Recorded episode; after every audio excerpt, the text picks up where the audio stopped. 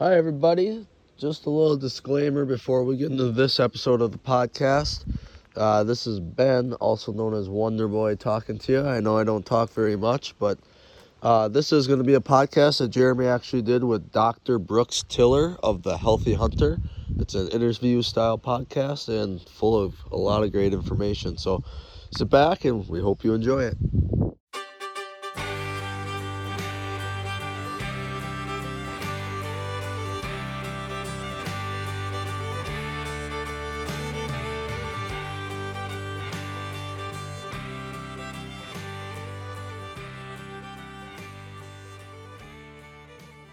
Today, I've got a special guest on. It's something that I've been wanting to dive into a little bit, something I've actually been working on, and I've been using uh, th- these products for a little bit and wanted to kind of dive in more about what he's doing. I have been trying myself, but I'm going to learn a lot more about it today.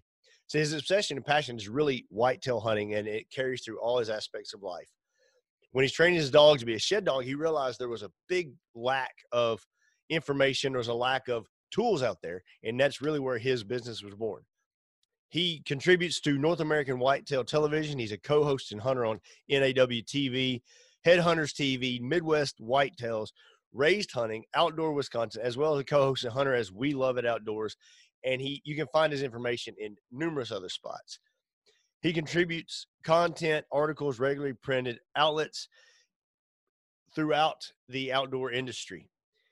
So today I have a very special guest. I'm excited to welcome Mr. Jeremy Moore, the inventor of dog bone Products, to the show today. Welcome, Jeremy. Thanks for coming on, bud. Hey, man. Thank you for having me. I really appreciate it. Yeah, man. Yeah, it's been great. And I think we were talking earlier. Uh, you know, you've you've developed this dog bone, and it's really cool. And you know, we were talking about how like um, mine got stolen, but uh, if you would, I want to start off just kind of tell us a little bit what's going on good in your world today, and and how are you, how's everything going in in yeah the dog bone world? Yeah, it's good, man. It's really good actually. Um, and I, you know, it, it's such a strange. We're all going through such a strange time, but um, I have found, and and I'm I'm really grateful for it. Um, we've we've been, I think, blessed is an overused word. Everybody, I'm blessed. I'm blessed. We really are, though. Uh, we really have been, you know, in our industry, the outdoor space, um, as as weird as things are, I'm a believer in like, I think you got to like find positives because there's always positives out there. It's just sometimes we don't see them, and so when we when we look at the current state of of, of where we're at uh, in the world, and, and that's macro, and then in micro, some of the stuff that we've got going on individually, like I, I, have realized that the last few months, you know, it's going on, I guess, a half a year of it now, but I have, although I consider myself a real outdoorsy type person, and it's my living, it's how I make a living, it's how I want to spend my time when I have free time. I've I've found even more appreciation for the idea of being outside in nature in general. And so I what's going good with me is the idea of I've been opened up to it even deeper and more um, how much I need to get back into the wild a little bit, and that benefits us. I, I benefits me personally on a lot of levels, spiritually, all, all sorts of ways. But it also from a business standpoint, there's been a huge, I think, awareness of it. Not just myself, but like you you talk with anybody. What are you doing now that you can't do certain things that you used to do all the time? and a lot of people i think are recognizing there's a lot of things you can do um, in the outdoors and so from a business standpoint it's uh, really strong like we've, we've got you know we've got our dog training products um, there was a uh, a giant push and we tried to help with it a little bit of time on people Eh, people had some time on their hands uh, recently and and what better way to, to spend that time than developing building a strong relationship with your dog? A lot of that stuff is outdoors related. Um, we've got another product we've got another company uh, it's a company within a company but it's another brand called hodeg and hodeg is a deer deer hunting product. And so that's been a big big spike as far as um, growth from that from that brand for us because i think people are going I'm going to spend more time out in the, in the outdoors over the next however long this thing goes on. But I also think it look we look at it now as it's also a sustainable way to get meat. It's a way for us to provide for ourselves um, and our families, and it's healthy and it's so like uh, you know when you it, I probably went way off track with it, but like what's going good? I think it's good because people are recognizing and realizing sim- s- simpler things maybe are not so bad. And, and in fact, I think they're real positive. I totally agree. And I often mention that it seems like today we live in an artificial world and mm-hmm. and, and we're, we're losing that natural state that we could be in we should be in yeah. but you know we're in this artificial everybody's always on your phone and you're you're always looking down and you're not aware of uh, what's going on you're missing the forest and the trees if you will and and i think what you're talking about is is great because i think the simpler times the simpler things is really uh, i think a lot of people are, are appreciating that Totally. And totally. and you know, yeah, and right now it's just a great time to encourage that. And and as we're on this track, I'd like to know a little bit about how maybe um, you know, because I'm I'm big into getting new folks into the woods, and I think right now is a great time to do that. And and maybe you could speak about how you introduce new people to the to the outdoors, but also how to get folks that are dog lovers. Yeah. People that that are these, you know, passionate dog lovers getting them involved in the outdoors as well. Yeah, I think well, it's it's it's it's relatively simple as most things in life are, but you know, then you get into stuff a little bit deeper, and all of a sudden, there, boy, there's a lot to it. Well, I look at it as from a dog standpoint. Let's I'll talk specifically from a trainer's standpoint. Like if I if I'm a if I'm a handler and I'm looking to develop a dog for the field, I tell people all the time that one of the things a lot of folks get pups and they're real excited about it and they're gonna they're gonna go go go go go and I I really I'm a big believer in dogs take some time to develop just like people and so I think that a lot of times one of the issues that comes up is we we try to put too much stuff on dogs. I think we put too much on them too early, and it creates issues. And it's not the dog's fault; it's our fault. And it, it's a combination of what we're what we're having as far as unrealistic expectations, and then combining that with the idea of it becomes very frustrating. And so when things get frustrating and don't go well, we have tendencies as humans to avoid it. And so I, I, one of the, it's one of the most simple things that I've heard in the last, I got, it was in the last year, but in the last 10 years, it's probably one of the most simple things I've heard. We have a dog that we're training right now named Bella. Um, she's about 18 months and we did a series with her on YouTube called Bella Be Good. We've been training, I think 100, we've got 120 videos now posted. They're very raw, they're unedited. Um, they're, they're some go good, some go bad. I don't hide anything, and I just think that that's I think there's value in that. But the guy I, I so I bought this dog. Um, her sire is over in England. Um, her sire belongs to a trainer over there. Um, he's a real accomplished guy. Um, captain of the English gun dog team. Like he's huge, he really high, really nice resumes. Um, the dog is fantastic. So I've got these really good genetics, and I'm working with it. And I've been messaging back and forth with the guy over the past year or so.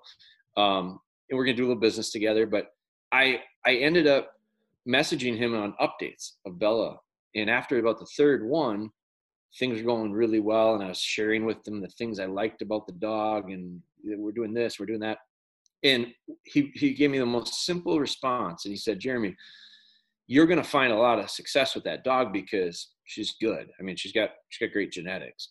But the real key to your success will be you're having fun.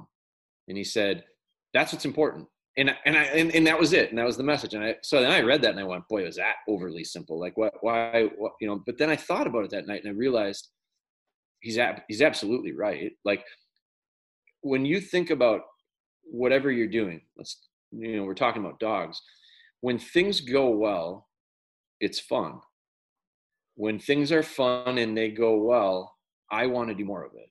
And when i want to do it's it's all it's all connected. So if you do more of certain things you typically get better at it and and it goes better you know practice makes perfect that's a if you hated whatever it is you were doing it's hard to go practice it. Well, if you don't practice it, how do you get perfect at it?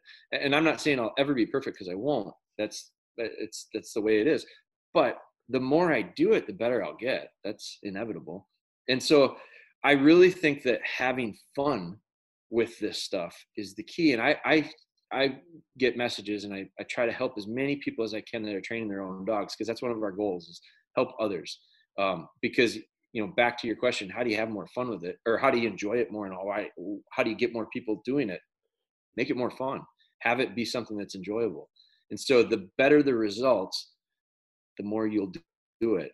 But the, the, the it works the opposite way too. If you have if you're not getting results if things aren't going as well as you want them to be to go all of a sudden it's not that good it's a little frustrating. And then when it becomes frustrating and not that good not that enjoyable we don't do it anymore because we have choices. We we have the choice to do it or not do it. And if you're if you're having a hell of a time doing something i think i'll go do something different. You know that's i think a lot of it's a natural thing for people to do. And that only compounds the issue. So you know I, i'm i think it's a, a, a great way to get more people involved with their dogs specifically is very simple. It's get them to get their dogs to be enjoyable. And the biggest issue that comes up with dogs that i see struggle it, it doesn't matter if it's a field dog that's going to go into the field or if it's a dog that's going to be a therapy dog or if it's a dog that's going to be a family dog or if it's a dog that's going to be whatever you want to do with it doesn't matter just a companion or pet. If if you don't have good foundational skills with a dog it's virtually impossible to do the stuff you want to do. And so you know it's it's very similar to you know dogs dogs need now dogs are different than people i get that and i know that but there is a real fundamental idea of like right and wrong. And beauty of dogs is they want to make us happy like that's an inherent thing they want to please us. And so if we don't help them understand what good decisions are and what what's culturally accepted in our family or wherever it is those dogs are it's not their fault for making bad decisions. So we just have to help them. And when we do help them, they're a lot of fun. And when they're a lot of fun, again, we'll do more of it. So it's this it's a snowball effect. It's all connected that way. Yeah, I mean, I totally agree. And and so my personal story, we we actually took in a dog, and it was a friend of ours had a dog that's about four years old, and they came over to the house. They had a new pup, and they were trying to train the new pup. They were having trouble training the new pup. They have they live in a very small apartment downtown Nashville. They were yeah. having trouble training the new pup with the other one there, and they were just having a hard time. And the other pup, this four year old dog, was amazing. And you know, I, we were outside playing with the kids, and and uh, my wife and his wife, they got to talking, and you know, and little I know, like they, the dog wound up staying staying here that night the dog the dog stayed with stayed in the kids room and, and like watched over the kids and just took to them really good. And and it's one thing i know you talk about being a family dog as yeah. well as a work dog and all your dogs are family dogs as well. Totally. and, but but whenever we we started working and then we were like well they're like hey you know they love the dog dog loves y'all like y'all just take the dog and if y'all decide you don't want him just let, let us know but the dog's yours. Right so, you know, and I was excited because every dog I've ever had has been just straight up a mutt. Uh, sure. You know, something that just showed up at the house, and you know, Dad was like, "All right, fine, you can keep it." Pretty much. Yeah. Uh, the only good dog I've ever had, a you know, quote unquote real dog, like you know, it was it was a, a lab, and um, I got it about two months before Christmas, and about a week before Christmas, he went missing. Um, somebody saw him and took him, I believe, for really? Christmas. But uh, you know, I just hope that a little kid had a had a good dog. And right. uh, but but anyway, so this dog is a is a um, poodle German Shepherd mix, okay. and the, the thing looks like a like a beast whenever it's just all you know. We we cut it down because the summer being hot and everything, but sure. she's super smart, super fast, and she just like you said, she loves to make us happy. Yeah, totally. So, so whenever we're doing something, she's like, "What do you want me to do? What do you want me to do?" And you could tell, like, and that's so much fun, and the kids love it because you can get out and play, and yep she just wants to take care of the kids. And I think that's something really big that we need to really key in on is that is, you know, getting out and having fun is critical, whether if it's exercise, if it's fitness, if it's, I mean, nobody likes to eat just kale and broccoli. Right. You want to have right. something healthy where it comes in. And I think that, you know, training a dog's the same way. And uh, yeah, it's, it's, um, you know, it's always it's what what you know everyone has goals of what they want to do with their dogs and i i always you know ours are hunting dogs but like you said they're family dogs first and the reason i say that is because what do i do I, you know i always talk about matching up lifestyles, training styles, and hunting styles with dogs specifically. You know, I have a lot of people ask me, "What's the best dog?" Well, I, it, there is no answer. There's what's the best dog for me? What's the best dog for you? What's the best dog for this person? So it is, I think, a combination of several variables that have to line up. But when you start talking about lifestyles, hunt styles, and training styles, I train year round. I live year round. I hunt for a short window of time. And so I think from a priority standpoint, the lifestyle and the training style fitting me best is the most important because that's what we spend the majority of our time doing. And and I I want to, you know, that that that family dog has to be there because without it, I've got a tool that you know, and I and there's nothing wrong with it. I, I some people have dogs that are are tools. They're tools that at the end of the year, you know, what do you do with the hunting dog when you're not hunting? Well, if you don't have it as a family dog, I, I feel like they're underused. Um, I feel like they offer a whole lot more to me. And, I, and I've, I've got dogs that, you know, from a genetic standpoint, from a pedigree standpoint, from all that perspective, are like really high end uh, hunting hunting you know from a hunting background. And and and they've they've proven themselves over generations and generations centuries now. But the the va- the real value that they bring to me isn't that it is value that they bring birds to me that I otherwise would lose. It is value that they find sheds for me that I wouldn't maybe even go shed hunting if I didn't have the dog. That's the reality. There, there's re, you know value in them finding a wounded animal that I otherwise wouldn't find. But what they bring to our family far outweighs what it brings to me in the field. And I think that that's where I go back to the, let's get the most out of them that we can. We'll never get it all. I wish we could. Uh, they have so much. They have so much. Dogs have so much potential. Uh, we it's a, it's our job, and I think it's our responsibility as as owners and handlers to try to get as much of that out of them in a positive way. And um, you know, you talked about it in the beginning a little bit. You know, style of training is with me is probably a little bit different than um, most that you would talk about in the feet from the field standpoint and it's not right or wrong like I, I i have so many people that bring that up and talk about it and i'm a, i don't mind talking about it. I think it's important because i think there's a lot of people that are interested in doing it in a way that that is similar to what we're doing but don't necessarily know how because um, you know the the common ways that the ways that it's always done and we always did it that way we always did it this way. I hear that all the time and i go that doesn't make it right. Like that doesn't make it the best because you always did it that way. But you know i just feel like that's that's one of our missions is to try to help those um, that are interested in doing it that way that's all and and share some of the ways that we found success and and I, some of the some of the things that we do from a training standpoint 100% is connected to the idea of I just find so much value and importance in the idea of developing trust, in in developing a, a partnership with a dog. Um, to me, it's a, a feel thing. It's a relationship thing. It's much more than tool that I park in the shed at the end of the year. Yeah, I agree. And and like I said, you know this this dog is a family dog now, and you know, and it was really a blessing because my wife had a little Yorkie that for 18 years. And I tell everybody she had the dog before she had me. So sure, yeah. I was, I was, I was number two on the list, you know, and right, I was like, then we right. had kids and I just kept moving. I was, that's a tough one to overcome. Me, you know, know you know, and, and, and, and we actually, and, and the dog just passed away just a couple of weeks ago and it was rough. But the thing is, is having this other dog, it was so interesting to see like, she lost this other dog and you know this yorkie and this this new dog like for the next week was just beside her. Sure.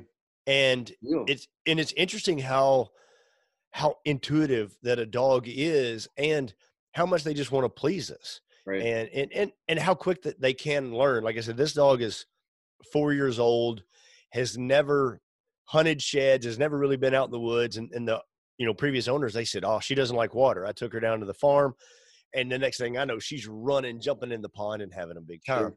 Sure. So, and I think a lot of it is they, you know, they pick up on us and just kind of like other people might. And but one thing I want to say is, is you're talking about how you like to help people, and I can double up on this because I this dog was not didn't hold well whenever we're Mm-hmm. we're doing stuff Sure. and you know she like you throw it and she's just gone i'm like what you know but you've got a video that you put out for free to help i mean you don't like you're not even selling it and Yeah. it's over an hour worth of just training a dog to hold and Yeah. that has been super beneficial and helpful to me and and i mean like you said that it's it's i really appreciate the fact that you're giving back and you're providing such good uh, entertainment at, through the Bella series, which has been Yeah. awesome, but also information. And I think that's really critical for you know anybody to that's starting to work with a dog. Like, not I mean, I didn't know where to start because, like I said, I never had a dog that would that would do stuff that I'd never really tried Sure. to do things with, other than Yep. just you know, like, like can you you know walk with me in the woods and hang Yeah. out, you know, as a little Yeah. kid. So, and I think that's I really appreciate the fact that you're providing that information and just being a being a great source for everybody. Sure. Well, I I appreciate you saying that. I think you know it's an it's interesting. You know, we're we're we're not a we're a really small company, and so everybody has everyone has their own ideas on how you grow things. Um, everyone has their own ideas when it comes to developing products and and running businesses, and and there's lots of different ways of doing it.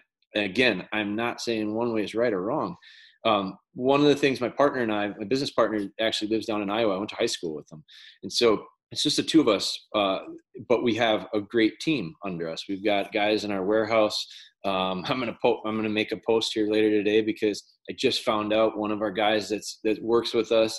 Um, he's a senior this year, and he just signed a letter of commitment. He's gonna go play baseball at a, a place in a school in Minnesota, and so we've got we've got these guys uh, working with us that are tremendous. Like young young guys that are uh, real good heads on their shoulders. Um, they're all they're obviously they're most of them are sportsmen and, and outdoorsmen, and um, they fit in our culture. And so, but we we're we're really small. And when it comes to how you how you do your business, one of the things that my partner and I have talked a lot about is, and we've gone back and forth on it because um, in the beginning, you know, I, 10, 11 years ago when we started the company, we said, you know, we have to figure out how to monetize because we have to, we have to pay bills and we have, we have to, we have to, we have to stay afloat. And so we, we, you know, we've, we've brainstormed, how do you do that? What's the best way to do that? We sell products. Uh, we sell things that I use and have developed and that, that help me with my training. And I think they'll help other people. The thing about it that we saw missing was there's lots of products out there that, that people can use. Um, what's what's lacking is how to use some of it. And so i'm i'm a big believer in the idea of i if you're willing to use our stuff i owe it to you to make sure that you use it properly and have an idea of how to use it. And so that was when it first kind of started. From there the the real reason why we we make the effort that we do um, between our, our, our youtube channel our podcast our um, Instagram and our Facebook are our primary social platforms that we use. The reason we put so much time and effort into it, we've got a guy that works with us full time, and um, that's pretty much all he does is create. Take we we film stuff. We, we try to create good information and then share it. And the reason we do it, and I've had some people really criticize me for it and go, "You're crazy. You, you you're nuts for giving you're giving that away." I said, "Yeah, we are." But here's the reason why because I'll get a message from a person. I got I, I get messages every day, multiple messages, and I get people that said, "I found this on YouTube. I can't tell you how important it was and how much of a difference it made because I don't know that we would have been able to hold keep the dog. Like I think we would have had to surrender." I had this one lady that was like, I, I almost got emotional reading it. She's talking about how she thought they would have had to surrender the dog, but they found this video series called we get we did one called Live with Spry and I trained a dog named Spry, who we still own. She's actually my daughter's dog, but we documented her training. I did it with an iPhone. Like it's really crude, it's really rough, um, but it's it's real practical for most people to kind of relate to. And you get a message like that. I don't care. I, I don't care how much time it takes. I don't care how many videos Ben has to edit and post. I don't, you know, we we look at that and we go, there's the reason because I I can't help I want to help people and I can't take dogs in because we don't we don't have the time, we don't have the facilities, we don't have the space. Um, I don't have the desire to train 25 dogs in a kennel. I I respect those who can do it. I wouldn't be able to do it justice. And I look at it. We we train we train dogs for clients. Bella is a client's dog. Um, we've got about three year waiting list right now for dogs for clients, and it's because I do so few, and I do each one as if I would my own. And and there's not it's not a good business model. Trust me, you don't make any money doing it that way. But that's not our that's not what I look at. I look at all that and I go, I love training dogs. I love working with dogs, which is why the products were developed because I figured out some things that made my life a little easier as a trainer. The driving force of our products is the training of the dogs. And I have seen it countless times with friends that are trainers that no longer train. Like they, they, they got into it when they were probably pretty relatively young, you know, and they, they love the outdoors. They love the hunting part of it. They love the dogs part. And about seven to 10 years later, they're selling real estate or they're doing something different. And it's not because they don't love hunting. It's not because they don't love the dogs. It's, it's because they've taken on a level of dogs, a number of dogs that creates burnout and they don't like it and they hate it and they don't they don't do well at it anymore because when you don't like it you're not going to do very good at it. And there this this working with dogs is so intimate like it's a relationship thing. And i just can't treat them like a widget. I can't treat them like they're a manufactured thing coming off of a off of an assembly line. So the reason i do so few is because i put my heart into them i mean i every one of them i train like like they're my own. I, I feel like they're my own until they go home and so, and I won't sell them until they're ready and I'm ready and they're ready. And all this stuff has to, has to happen. But that to me, so I do that on a limited basis. That doesn't impact very many dogs. Like I personally don't impact that many dogs. But what I, by touching them, but by sharing all the stuff that we go through, all the bad stuff that happens, all the terrible, you know, the problems that we have, because I have the same problems that you will have. But if I'm able to share how I handled this one or that one or this one and that one, and they're all a little bit different, now all of a sudden I can I could make a post on social media and just say, hey, make a comment if if you think your dog has benefited, you and your dog have benefited from some of our stuff. And I'll get a lot of people that'll say, yes, yes, yes, yes, yes. Now all of a sudden I touched a lot of people. And the only reason I, only way I was able to do it was because we took advantage of an iPhone's video camera and we posted it on posted it on YouTube. You know, so it's the way it's a way for uh, it's a it's it's a it's a technique or a way that we've decided that's how we're going to help the most people. We're not yeah. going to. It's just it's a little bit different model. Yeah, I, I love it, and and on that on that train right there, when it comes to a specific type of dog, and and I've heard you speak about this, but I want to because I got a well, I would consider a super squirrel dog, and you know, it was like a first, pretty much a first generation dog. Came out of Russia, and a few months into it, I I had to call a friend who had a who trained squirrel dogs, and I was like, man, I can't handle this dog, and sure. I wish I would have got more into your stuff before that.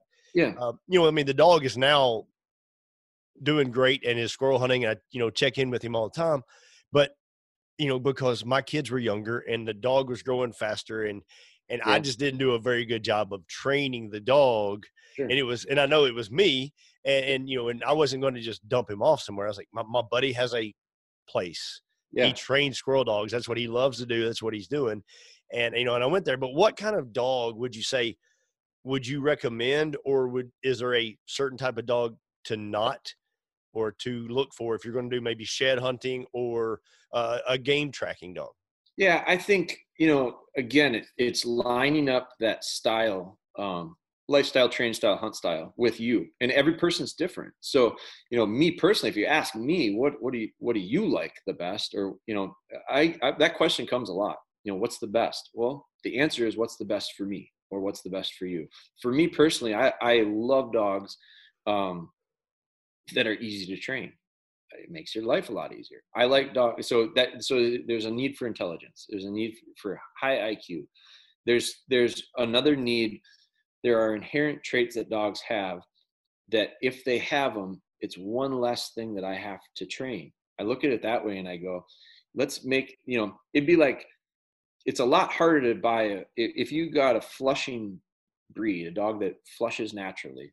You know, a, a Labrador is a, a, typically a flushing dog, and there are some that point, but um, you know, all dogs point a little bit. It's just who holds it the longest.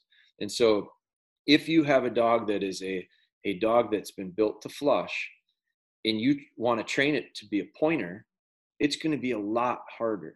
I'm not saying you can't do it. It's going to be way harder. So, you know, it'd be like me taking a, you know, um, you know, it, it, I'm into analogies with sports. So if if you have a, a a kid that's parents are five foot, five foot, let's say, and you've you you take that kid and you go, let's build this kid into a basketball player. There's you got some challenges because there it's there's there's some guys that play in the league that are short, you know, five footers. Very, very few. And the few that are are are uh, in an intense talent in certain ways, which have allowed them to find a niche that they fit into the league. But if you take that five footer and you go, let's turn him into a wrestler, or let's turn him into a hockey player, like uh, now even even hockey has changed like size of hockey players is huge because they have these skills that are necessary to play hockey even big guys are doing it now. But you know you get what i'm saying like certain things are are, are natural fits. And so i like i like labradors. Um, I, i'm a big big fan of them i always have been. But I, I like golden retrievers too. My parents have always had golden retrievers and i was raised with golden retrievers. Um, i look at golden retrievers and, and labs as you know they're the lab the the golden retriever is like a lab but one has long hair and one has short hair like it they're they're very similar personalities. They're natural retrievers. So most of the stuff i'm doing requires retrieve. Like it, to put it all together i got to get a dog to bring stuff back to me whether i'm shed hunting whether i'm bird hunting. Uh, tracking is a game is natural game finding.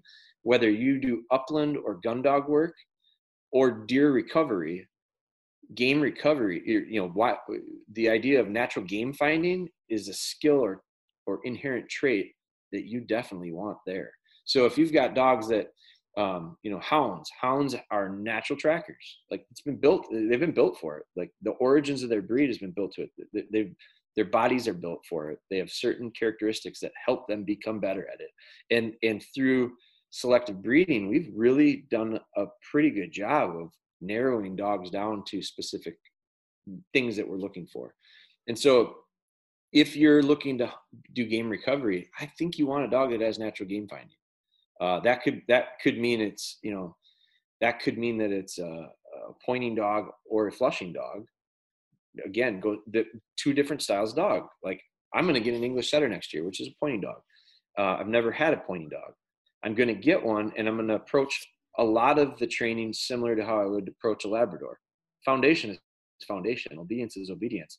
Whether I'm going to hunt with the dogs or not, heel work, sit, stay, recall, those types of things to me are the building blocks that we build off of. It's the foundation for everything. And so that part I think remains the same. But then all of a sudden, when we start talking about getting into birds, there's a very different approach to a pointing dog than a retriever. Um, you know, we and and I'm not going to look at doing certain things with that setter that I do with my Labradors. So that, you know, I again, what's the best breed? I think I think labs are super easy to train. That's part of the reason why I have them. They're smart. They're very willing to work with you. They're real cooperative. Um, but you could say that about you could say that about a lot of the retrievers. The spaniels are like that. Um, some dogs have a little bit more independence. I think some of those pointing dogs have a tendency to have a little more independence. Um, but I have I've the kennel I bought my setter from. You know, I've I've listened to a lot of people tell me about because I think it's important to ask. Like I I want I want to get information from people that know what they're talking about. So I've talked to a lot of people about setters in the last three years. I went to I, I looked into about a dozen kennels before I picked the one I wanted, and I went and visited the one that I ended up getting putting a deposit down with, and the people are really what sold me on it the dogs are great. And there's a lot of good dogs out there, but these people were incredibly welcoming and they were open and I just felt super comfortable with them. So, but one of the things that set their dogs apart, and there were other kennels that I saw this as well, was when I walked into that they had a kennel run, so maybe a dozen dogs in there. And when I walked in, they were all quiet. Um, they, none of them were spooky or scared. They were all very warm. But I'd look at their eyes, and they'd look right back at me, and they had warm eyes. And so Labradors have that. My Goldens have that. A lot of Spaniels have that. Uh, there's a lot of breeds that have that. Then there's some breeds that you can't get them to look at you. Like they're they're they're at they're always looking out at the horizon and so me personally some guys and, and, girls love that they don't care they don't that that's fine me personally i i value so much the connection and relationship that we develop that i need a dog that'll look at me i want a dog that'll come by me and sit down by me and rather be standing by me than sitting on the other side of the room different some dogs some styles of dogs some types of dogs have that tendency to do that yeah. And I think that, like you said, it, it's about fitting your own personal needs. And I think that's amazing. And, and I do want to get into some of your products, but before, while we're kind of talking about the dogs, I want to, a lot of times on here, we talk about health and fitness as it pertains to ourselves. Yeah. But I'd love to know a little bit from your expertise about dog health and things to make sure that we're optimizing our dog's health and fitness level and maybe even how that can help us sure. improve our own health and fitness yeah i think the biggest the biggest thing that i see and i'm not a vet um, you know veterinarians are are a super valuable tool i i think you got to develop you got to have one and have a relationship with and so i'm not a veterinarian and i don't pretend to be um, but i've been just been around dogs enough to to recognize like regular everyday stuff, real layman's terms type stuff. And I think one of the biggest issues I see, um, and I try to avoid with with my with my with our personal dogs and the dogs that we're training, I think one of the biggest things is overweight. Um, it's just really hard on dogs, and so just staying in physical condition. And I don't mean like, um, you know, I don't mean you have to be a marathon runner. Uh, you know, you don't have to be I'm not a, I'm not in very good shape. Like I fitness is my wife is a, into fitness stuff. She's into healthy eating. She's into all this stuff. I'm really ben- I benefit from it. I'm really glad that that's around because boy, it's a positive influence. But I am not like I don't I don't go to the gym. I don't I don't work out. I but I I just had this conversation last night with a guy how we've started grouse hunting. Our, our grouse season opened up last weekend, and for the last three weeks, three I would say three weekends prior prior to last weekend, I was going up north with the dogs to our cabin. We got a little cabin in northern Wisconsin, and I was scouting for birds. So I put 15, 16 miles on a day, walking, you know, Saturday and Sunday, looking for spots for birds. And then now the fall is here, so now we'll go up, and I go up there as often as I can. I'm a big deer hunter, and I, but I've I've I've realized that over the years, I've had more success hunting less when it comes to deer, and that's a totally different topic. But uh, you, you pick your times, and you, you you you I do way more work preparing for the hunt than I do actually hunting, and we have better success that way. But so, what do I do when I'm when the conditions aren't right and I'm not going to deer hunt? I, I bird hunt with these dogs. I've, I've gotten back into grouse hunting pretty heavily. So those three weekends of walking with the dogs and now we'll start walking with them more seriously because we are we are it's an open season now i feel so much better coming home from the cabin because i was really active um, i don't always eat the best up there eh, where i here i like make a point of trying to eat better because i know i'm not as active and so i got to do something to keep myself feeling not so sluggish in in in in and I just I'm not a, I'm not you're not going to find me on a Peloton. You're not going to find me walking on a treadmill. It's just not my thing. So the activities that we do with the dogs benefits me greatly. Now the dogs themselves, I saw it last weekend. I've got one that's 7 years old, I've got one that's 4, I've got one that's 3, and I had a year and a half old that was with me. And I hunt them separate I hunt them in pairs, but I hunted the two older girls on Sunday and I told my wife because the oldest one is is kind of my wife's dog, and I told her when I got home, I said Taylor is um, she's smart, she's older, she's smart, so she's very conservative of her energy. She's not just going to run to run. She runs when she needs to run. But I said she's out of shape, and so by within you talk to me in a month, it'll probably be a different different tune because she will she needs to get back into this condition in order to perform well. Like it's it was it was a, a burden for her to put the miles on that we put on and it's it's something that over the next couple weeks will will get them back into shape. Dogs are real resilient. Um, dogs will have so much heart they will run themselves literally to death. Um, you know, we we have.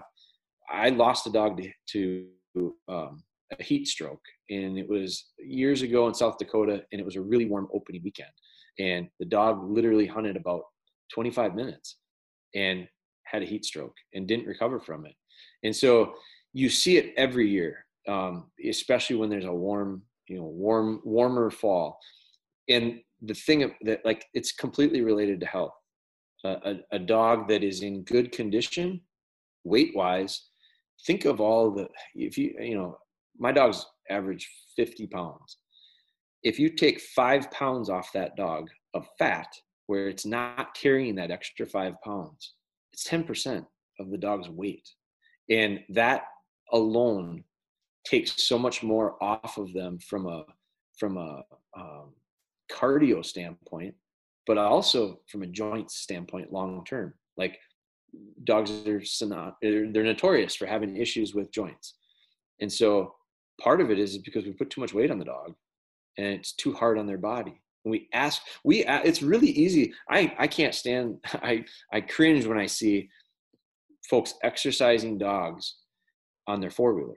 They get on their four wheeler and then they rep, run them up and down the road. Now I get like bird dog guys road their dogs, and I'm not into that, and I I I see too many negatives from it, uh, uh, effects. So I, I don't do that. But I think it's I, I've told this to some people once. I said, look, the next time you know your dog's out of shape, right? So you got to get him into condition. So you jump on the four wheeler and you run up and down the road five miles. You can ride five miles on a four wheeler really quickly. Like, and you know what it does to you? Nothing but cool air blowing in your face. And these poor dogs are the ones that are running. So I, I, I always caution people if you want to exercise your dogs that way, before you do it, you should go running with them for the first couple times. And you tell me how easy it is after not exercising and not being in shape how easy is it for you to go run that five miles? Because we if we start feeling the effects of it we as human beings go the hell with this. This is ridiculous. I i won't walk for i won't be able to move for a week so what do we do well we're smart about it we don't just hopefully we don't just say well then i'm not going to exercise because it's you know instead we go let's start out slowly i might walk a mile I might jog a mile next week. I might run a mile after that. I might add a distance to it slowly. I just think it's really easy for us to overlook the idea of, well, they're just dogs. You know, I think sometimes we think they perform flawlessly like robots. Have you ever woken up and had a headache? Have you ever have you ever stayed up too late the night before on a Friday night and felt not real good on Saturday morning? You know, sometimes it sometimes it, a lot of times it's self-induced. But you know the dog's de- maybe the dog's dehydrated. When you're dehydrated you get a headache. If your dog's dehydrated don't tell me that they don't have feelings of that. But they don't show it the way we do and we don't we don't recognize it and so we look at them and we go well they should be performing perfectly.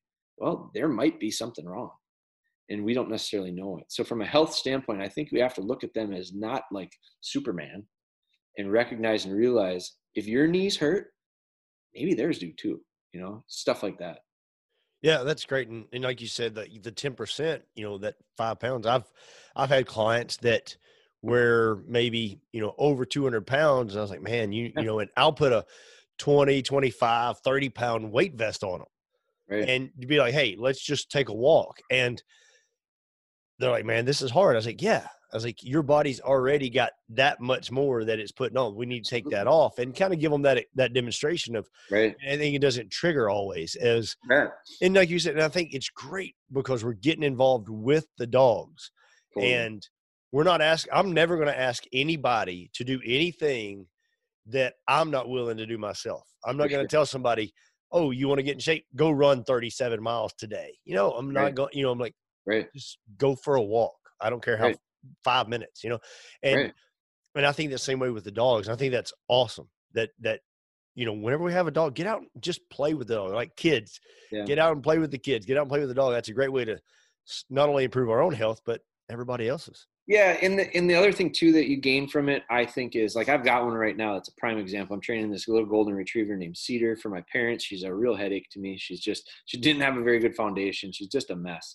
And one of the things I've taken her with us uh, scouting this last you know late summer here going into fall, and I have absolutely noticed she needs she's she and and this goes back to genetics with her. She comes from a very um, heavily field trial, American field trial style pedigree, um, go, go, go, go, go, hard charging dog. And different, very different than my dogs. And so she requires a lot more activity. And so again, this goes back to fitting the style of dog. I don't know that she's the best fit for my parents because my parents don't don't aren't that active. I mean, they're they're they're around, but they're not they're not they're not going all hard all the time. Well, this little dog, I when I took her up for a couple weekends, on you know during the day, the the following day, she is an angel. Like my mom and dad see her and they go, "Oh, you're a miracle worker." I said, "No, I just took the dog for a lot of exercise yesterday." And she she it allowed for her to release some of that energy that's been built up. And now I bring her back home and I don't have the ability to do that every day. And so I now I, I see these struggles come up again because she's just she's got to go. And part of it is part of it is the genetics, and then the other part of it I think is the culture they're raised in. If we raise dogs, it's just like kids. If you raise kids, kids don't just uh, there's a genetic influence from their parents, but there's also this this cultural impact of the surroundings that they're in. And if you're go go go go go all the time, that's becomes normal. And so one of the things I push with my dogs from very early on is teaching dogs to and I'm not I'm not very good at it myself. I'm a I'm a I have a construction background so I'm really like always worried about productivity. Like got to go, got to go, got to go, got to go. And the, the dogs are one of the reasons I love the dogs is because they're the opposite. And they allow me to find balance in my life because I'm a go go go go go guy. And when I work with the dogs, I recognize it very quickly, slow down slow down because if you're go go go go go you are going to create a dog that go go go go goes. And when i want when i when we're hunting the majority of the time we're not going going you know as a duck hunter what do you spend the most time doing? Sitting sitting and waiting. And so if your dog can't sit and wait patiently without getting a retrieve or getting to go do this or wants to go do this, I see it so often where dogs get antsy and then the and then the, the owners, the parents, as we say, the owners change the situation for the dog. Well, let's move. Dog's getting antsy. Let's move. The dog's getting. The dog is training you when it's bored. Act up. We'll do something different. Uh, they're brilliant. I mean, these dogs aren't dumb. So well, I push the idea of slow down when it comes to the dogs. And all of a sudden, these dogs start to adjust to that and go, we, we're not going to go 100 miles an hour all the time. And that to me is real appealing. Yeah, I love it. And you know, and and I want to talk a little bit about some of the products that you have out there before we close up because they're so beneficial. But yeah, qu- quick story on. So I I ordered uh, the shed that you have out, and it came with that the scent and everything, and I was super excited. Went through all your materials. My son and I we watched the video, and then we got outside and we just started playing fetch with with our dog. You know, yep. just playing, and, and he was able to fetch. You know, and he would throw it, she'd bring it back, and we had to work on some hold training and all that. But she was loving just playing fetch, and we played for a couple days just in the backyard, and we were going to go go take. We were going to go down to my my parents' farm and spend a couple days, and we were going to start working on you know, using it out in the woods, maybe kind of put the scent on, hide it, and do all that stuff mm. as we were following along. And on the way down, we, we stopped in this little small town, a small area. There's a little pretty little place. We were going to do a family photo, and uh, it was before the other dog passed away, and we knew that the other dog's time may be coming, and sure. we were going to get a family photo of everybody. So we stopped and we went just barely around the corner from my truck, and to take the photo. And while we were there, some drifter came through and my backpack was in the I would I would I'd change clothes, put my backpack, just set it in the back of the truck, not thinking. And, you know, I was like, man, little small town, everything's fine. And some drifter came by and picked up my pack and took off. And you know, and I I mean when whenever a little bit later I realized I was like, where'd my bag go? And Right. I couldn't find it. I was going to change. So I had some family that were law enforcement in the area, and I called them and and then I was like, man, you know, probably some some drifter probably just needing some clothes, whatever. If they need my clothes, that's fine Right. whatever. And then about an hour later, I realized that the shed dummy was in the side pocket. And then I got mad. because I was like, right. I went out and searched around and actually wound up finding where the guy was. He was staying in a little motel there. And I found out and then let the authorities know. Well, I wound up got my bag back, got some of my clothes back, but the shed was gone. I was so mad. But during that time, I, I know I'd messaged you about training um, training her to shed hunt as well as uh, track Sure. at the at Yep. the same time, and you were super great about sending me a message like, "Hey, you know, you man, you can do them both at the same time. I don't see anything wrong with that." And you know, and so I ordered another shed and and the tracking system, and we're actually going to start the tracking system uh, today. We're planning on kind of getting out and playing with it a little bit and trying to get her ready. So maybe she'll be ready uh, to track uh, this Yeah, fall. Perfect. But but you know, yeah, Perfect. yeah, and and so Right. you know, but I want you to talk a little bit about some of the things that you have out there and, and how they can benefit us as you know for shed hunting or you know if we're wanting a, a dog that will be able to track a wounded animal because one of the things I hate is sh- an animal that we've shot. Yeah. We know it's going to die somewhere, and I want to bring that meat home. Right. Right. And I, but how am I going to recover it? Yeah. You know, and the A dog, dog- is knows where it's at. Totally. There, the dog is the best, in my opinion. The dog is the best conservation tool available. Like they're they're, and that goes back to again to origin. Like that's what that's what they've that's what they helped us with for for centuries now. And so, you know, it just it's just a matter of like w- today we use them a little bit differently, and we've customized how we you know we've we've personalized and customized the use of dogs to fit our our world today. Today's world is different than it was in the 1800s. Um, I I wouldn't mind maybe going back to the 1800s a little bit, but I, I Um, am with you. so but the, the you know the uses the use of them we we still utilize them in a, in a similar fashion in the way that they help us with they help us with our our daily stuff. And so from a hunter's standpoint yeah game recovery was a really natural. We we started out our our our business started out from a with shed dog training products to teach dogs to find antlers. And and when we first started doing it um literally we would we would talk about shed training and people would ask well what is shed hunting? Like they weren't even sure what it was. That wasn't that long ago. So it's a it's a it's a sport that has really gained a lot of momentum and i'm really grateful for that. Um, but i get more enjoyment out of shed hunting with the dog. Like it's no different than bird hunting. I wouldn't go bird hunting. I would not walk for grouse. I would not pheasant hunt. I would not duck hunt.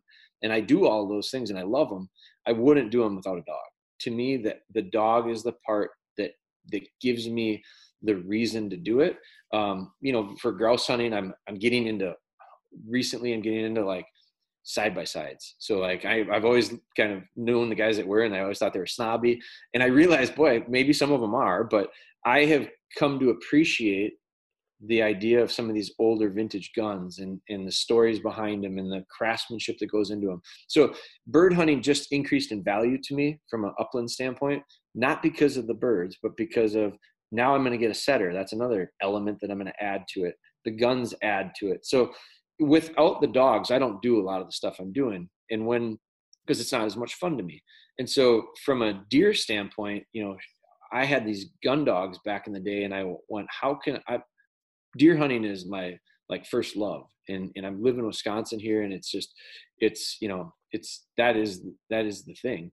And when i do stuff i don't like to do it halfway. So i realized in the fall that the amount of time it took to prepare to bird hunt scouting was the most time consuming part.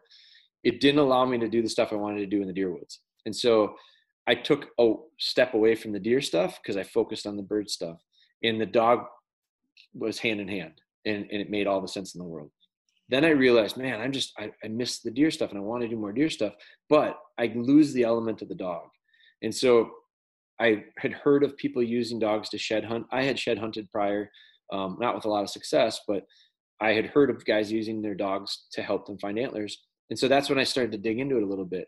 Um, you know, we didn't invent it. Like there were people have been doing it for a long time, but very few people and not a lot of people talked about it. And so when I researched it, I realized there's really not a lot of stuff out there. So I just started experimenting.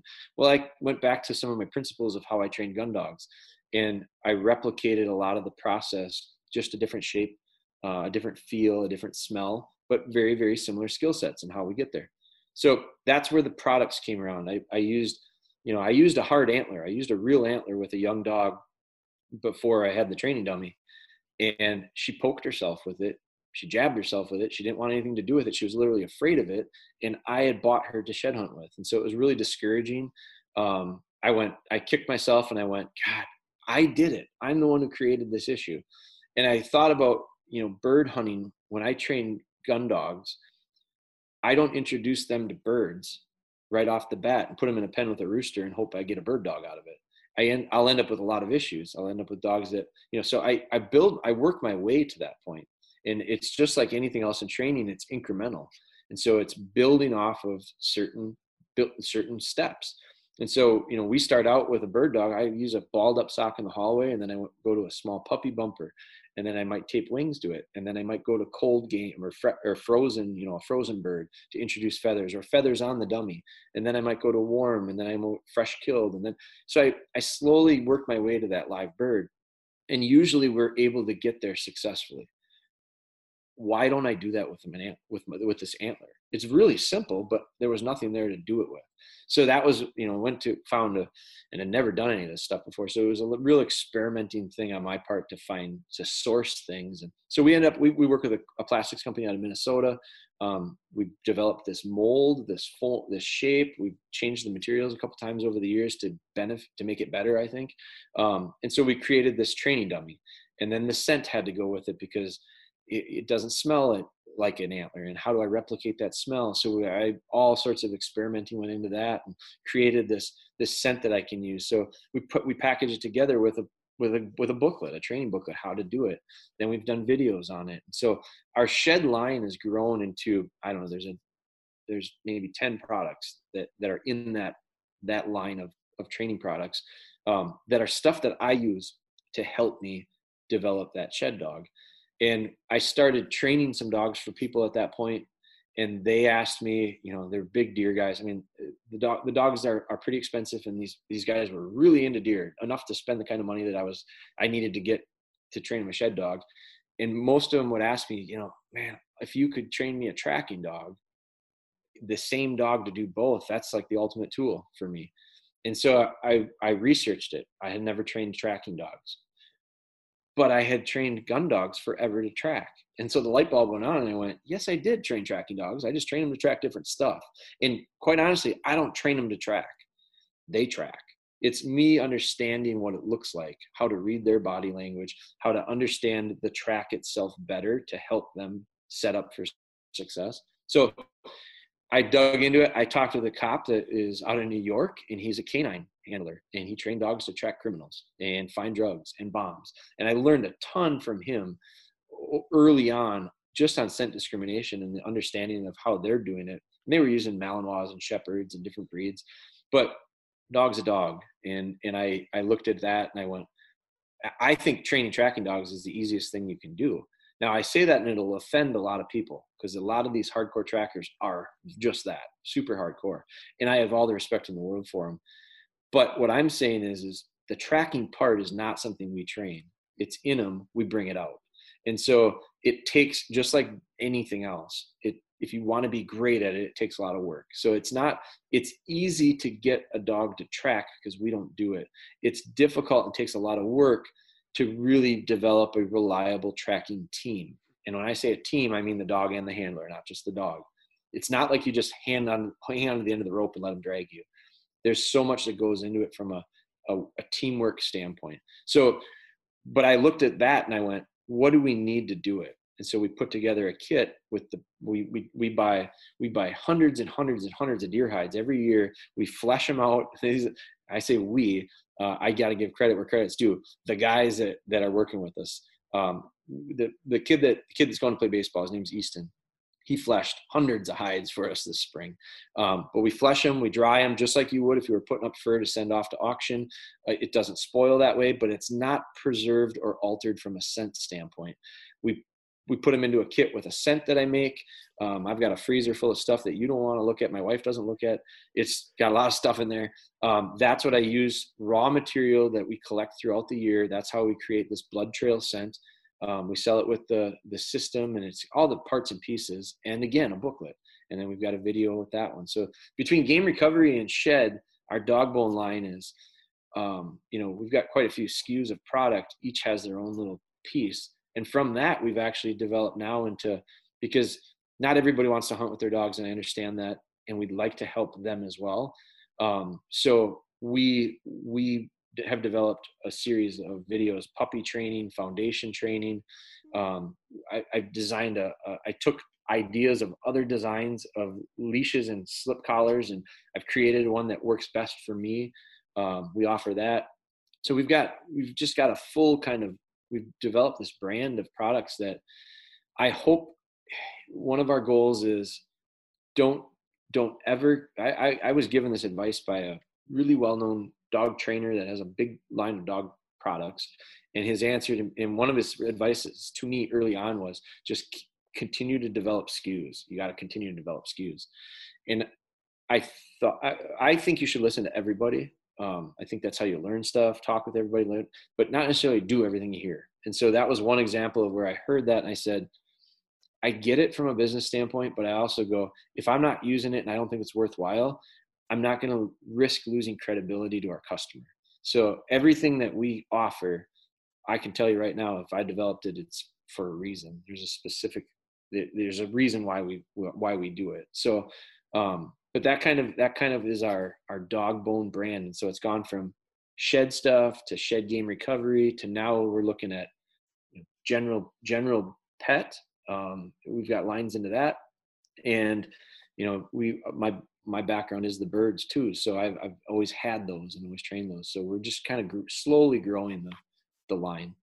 Yeah. And like I said, I'm, I'm excited to get uh, this dog. I mean, she's poodle and German shepherd, which super smart. And the shepherd, I know that, yeah. you know, she's a tracker. Totally. And, um, totally. and so I'm excited to get her in, into that. I mean, she's done great with the, with the shed so far. And, you know, and I, I want to kind of see how she will do when it comes to tracking. We had a, sure. uh, my, my sister brought home a lab um, wiener dog mix, sure. a Dachshund mix. Yeah, yeah. And like, you know, like she brought this dog home, and you know, and and it wound up being my dad's dog, and it was it was funny. One day he shot a he shot a deer, and he couldn't he couldn't find it, and Lily went with him. Like when he went back out, she kind of followed him and she got right on the track and just she tracked it naturally. I mean, there was no training to it, but you know, it was, it was one of those things where, and so every time we'd shoot a deer or something, we didn't know where she was. Like, oh, let's go get Lily. You know, she would track it for us, and without yeah. any training. So, you know, some dogs will do it naturally, but I, I mean, with your products are great because we're going to be able to recover the deer, find those sheds. Because, I mean, I've never I've shed hunted, but I haven't had a lot of success. So I'm hoping that yeah. That this next spring that I'll have a lot more success yeah. having a dog along. Yeah, having the dog will help. I, I always say that it, a trained dog to find antlers helps. But I also really believe in this that if you've got a dog that you're working on shed training with, one of the reasons you're going to find more sheds is because you're going to go more often. And if you go more often, you'll find more sheds. It's just inevitable. It's it's this idea of do something more often, you'll get better at it. Do something more often, your likely your likelihood of success is greater. I totally I tell people that all the time because I think some people think you just sit in the truck and drink coffee and let the dog fill the back. It doesn't work that way. Uh, I walk way more miles with a dog than I would if I didn't. And so all that combined increases your odds of success. Yeah, I mean, and here, you know, I I, I would love a, a squirrel dog, and and like I said, that's kind of on the list of like maybe she can maybe she'll tree a yeah. squirrel, and and you know, it's one of those just got to get in the woods again to see like will she tree a squirrel or not. So right, right. So, but yeah, man. Hey, man, I really appreciate everything, Jeremy. I mean, you you put out so much information. Everybody's going to be able to learn a lot, even if they don't buy your products. You put sure. out. I mean, the the Bella series that you put out has been really informative of you taking a dog through what it's going to be to actual take a dog from brand new dog to a dog that's going to be able to do what we need it to do in the woods. But uh, one last question uh, I want to ask, but before we do that, would you share everybody your website, socials, and where we can find more information? Yeah, it's real simple. It's at Dogbone Hunter is all of our social platforms and dogbonehunter.com. That's the website. So if you if you remember Dogbone Hunter, you'll find it with a Google search. Nice. And I will say that Jeremy's been super helpful even before we ever really connected. I met him at a few trade shows and don't know that he ever remem- remembered me, but I would send him a message every now and then like, hey, can is it okay to do this or do that? And and he would always get back, yeah, man, you know, and he would give me good information, uh, even just through the socials. And it was super, super helpful. And I really appreciate that. No problem, man. I, I'm I I I get energy off of other people's energy, and so when people are interested in stuff and are willing to put work in, I'll, I, that's that's fuel for me. That's what keeps me going too. Now, granted, I never asked you any information about how to train my wife's Yorkie that was three oh, pounds. Oh, I, thought you were going to say train my wife. I was going to say I don't get into that, man. Like I've I've had a lot of people ask me about kids. You know, can you send your kids? I said no, you can't pay me for that. I got you. Well, the last question I want to ask you is, is a dream hunt. So you get to go anywhere. You get to Oh. take anybody you want with you and, and you get to hunt anything with any any kind of weapon you want. Where are you going? What are you after? And, and who are you taking with you? Oh man, that's a great question. Uh, so me personally, uh, like, um, and I don't want to overcomplicate it, but I I've, I, I want to shoot a sheep. I, I would I just I think there's some I know guys that have done it. I have good friends that that do it. Uh, it's to me it's an ultimate challenge type thing. It would take a lot of preparation on my part. So it, uh, there would be there would be a lot of value in it, not just the hunt, but the leading up to it. And so I I would love to shoot a sheep. And I don't know that I have a specific sheep that I would want, but a sheep. And who do I do it with is my dad for sure. Um, my dad's my best friend. Um, you know, my son, if he could come with too, but like my dad is, my dad is like, my dad is the guy that's just put, been such a good, such a solid influence for me in my life. Um, he's a little older now and he's, I, if I have one, if I have one piece of advice to, to anybody listening, and I wish I had heard it and taken it myself, I might have heard it and just not done it. Um, but it's take advantage of the time you got when you got it with them because um, my dad and I used to hunt a lot when I was growing up, and then I got older and things became more important than spending that time hunting with my dad. And I, I probably went to better places and had chances to shoot bigger deer and all that stuff, but but it wasn't with him. And at the time, I you know at the time I just that's what was important.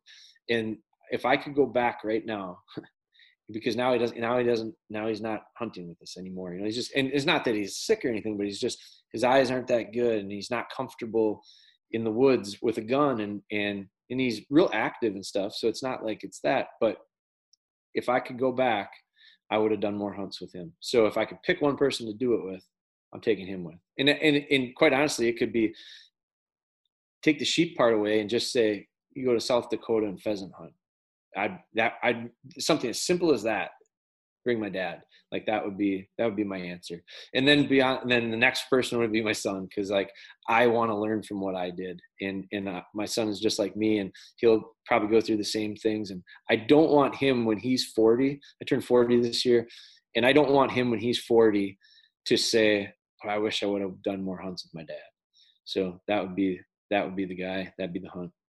Uh, I'm with you. I'm with you on that too, and I really appreciate that because that's I know that means a lot to you. And and you know, a, a sheep hunt, like you said, it would take a lot of preparation, but more than anything, just spend that time with dad is Totally.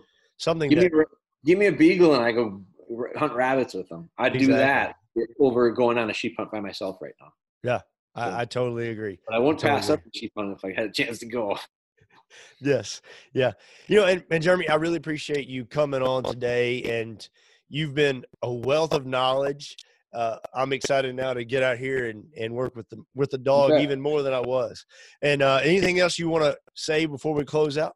No, man, I want to thank you. I want to thank you for doing this, and I want to thank you for letting me be a part of it. I really appreciate it. Um, if I can ever help you, you you know how to get a hold of me. Yes, sir. I appreciate it. Hey, everybody, stay humble, be hungry, and get healthy.